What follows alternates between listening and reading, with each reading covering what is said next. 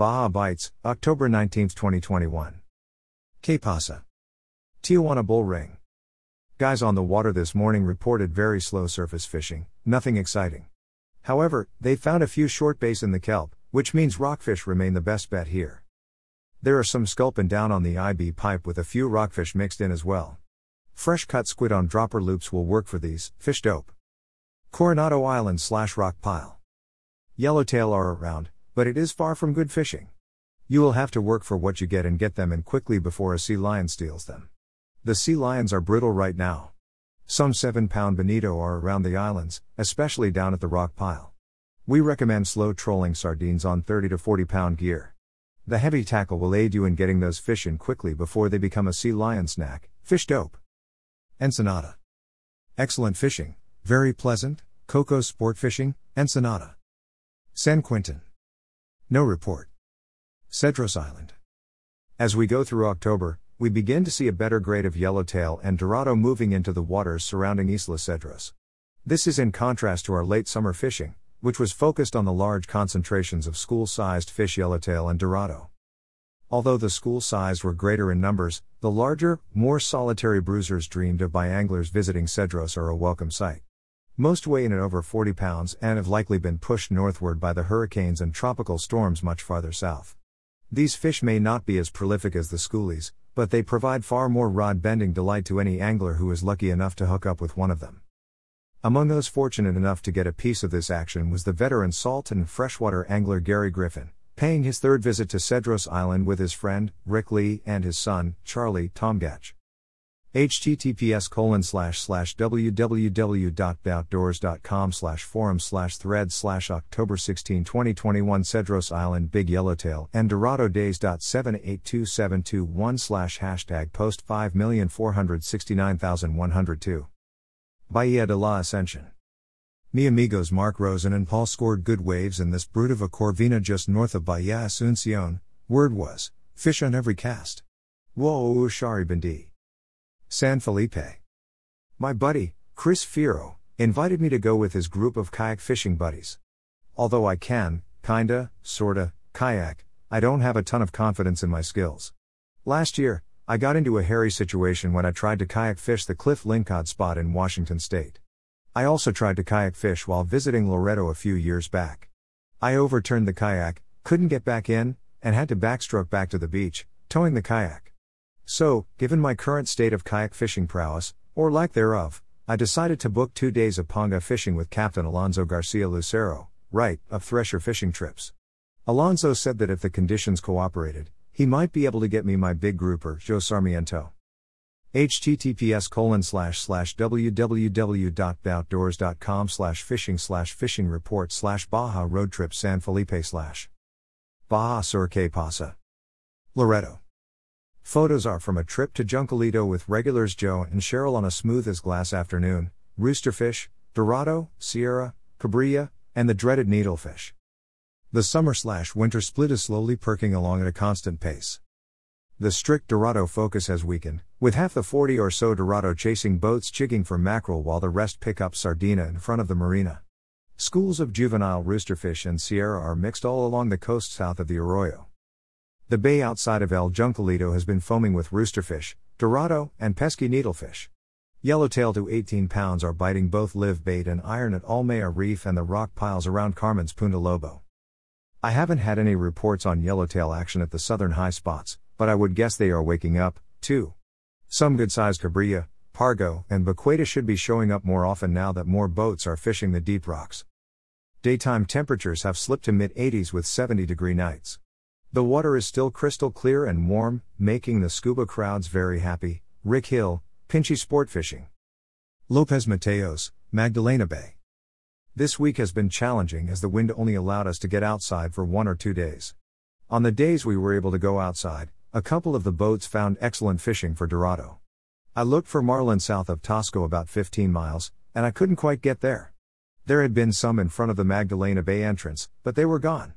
The marlin seemed to be very far south, with not many up north around the usual banks such as Thetis. The bay has had excellent fishing with good catches of grouper, snapper, and corvina. We have been using both shrimp and fly. We will probably be spending most of this week inside as the weather forecast looks like it's going to be windy here. It's windy as I write this, so it's another day inside. I'll let you know how this week turns out. Jeff De Brown, Real Baja. San Carlos, Magdalena Bay. Once again, we are getting a lot of snook inshore. Rooster fishing kicked up as well. Marlin are on the bait balls, so there are massive numbers of them in Dorado and Wahoo, Mag Bay Lodge. La Paz. Mexican Minute La Paz Fishing Report from Tailhunter Sport Fishing for week of October tenth to sixteenth, twenty twenty-one. East Cape. A seven-day adventure, with four fishing days, including a two-day successful entry in the twenty twenty-one Let's Talk Hookup Fishing Tournament ending October tenth, twenty twenty-one at the East Cape, out of Palmas de Cortez Hotel, Tuna Slam.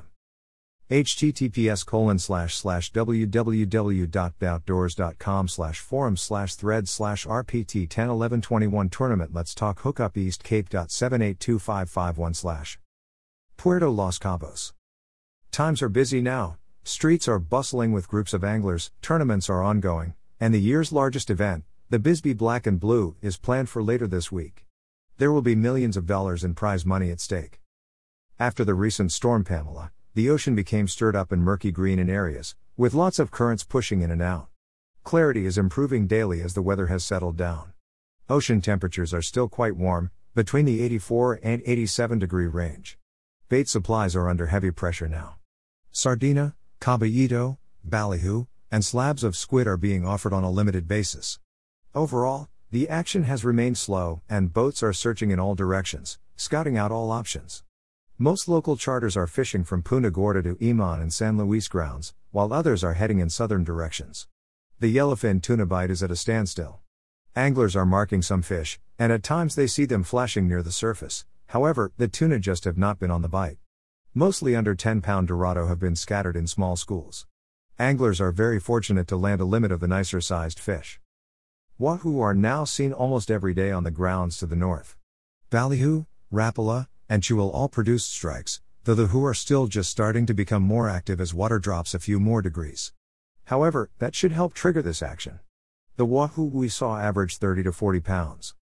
Some nice dogtooth snapper are being hooked from off the high spots north of Punta Gorda. We saw one fish weigh in at seventy-two pounds, and others were over fifty pounds. They are very tough fighters, and often, these fish win the battle. A few species hooked off the bottom, cabrilla, bonito, black skipjack, amberjack, and triggerfish. There were more triggerfish than anything else. With conditions on and off, we are going through a tough stretch. As all anglers know, things can turn around at a moment's notice. Eric Brixen, Porto Banks Pangas. Cabo San Lucas. Bisbee's Los Cabos Offshore Tournament winners are among one hundred eighty-six teams, the largest ever in its twenty-three year history, competing for a total payout of one million nine hundred sixty-one thousand six hundred dollars. https colon slash slash bisbees.com slash news slash article slash 125. Bad Company Reunion. Some have been fishing together for thirty years or more. Not sure if there are more legends or grandpas in this photo, but we are genuinely treasuring this moment. This old thirteen year old Viking sixty girl is still looking good. Hashtag Viking Yachts, hashtag Galatiot. Congratulations to the winners for their remarkable achievement under harsh conditions. Team Pelagic Gear, with Victor Julio Pizarro, Captain, and Jeffrey Aaron, Angler, Daniel Arrieta, Angler, Mate, Tony Berkowitz, Angler, Brandon Cotton, Angler, Mario Cubillo, Angler and Mate, Joe Frizzelli, Angler, Kevin Hibbert, Angler and Mate, Ron Kawia, Angler, Chris Rea, Angler for their three hundred nineteen pound black marlin, the only qualifying billfish landed in the two days of fishing. The catch earned them an astonishing eight hundred sixty-three thousand four hundred eighty dollars. https colon slash slash bisbees.com slash news slash article slash 125. Location. The best fishing locations have been Migrino, Paso Coto, thirty miles at one hundred forty degrees, forty miles at one hundred forty degrees. Weather conditions. The sea temps have been from seventy-nine to eighty-five degrees, clear and calm with three to five foot swells, and winds S E from three to five mile per hour in the afternoons. The air temps have been seventy-three to eighty-five degrees. Best lures. The best bait has been alive or dead caballito, mackerel, ballyhoo, sardina, and cedar plugs. Trolled blue and white pushers, green and black, green with yellow, cedar plugs, plastic squid, and Rapala style lures, Pisces Sport Fishing Fleet. That Baja guy Gary Graham.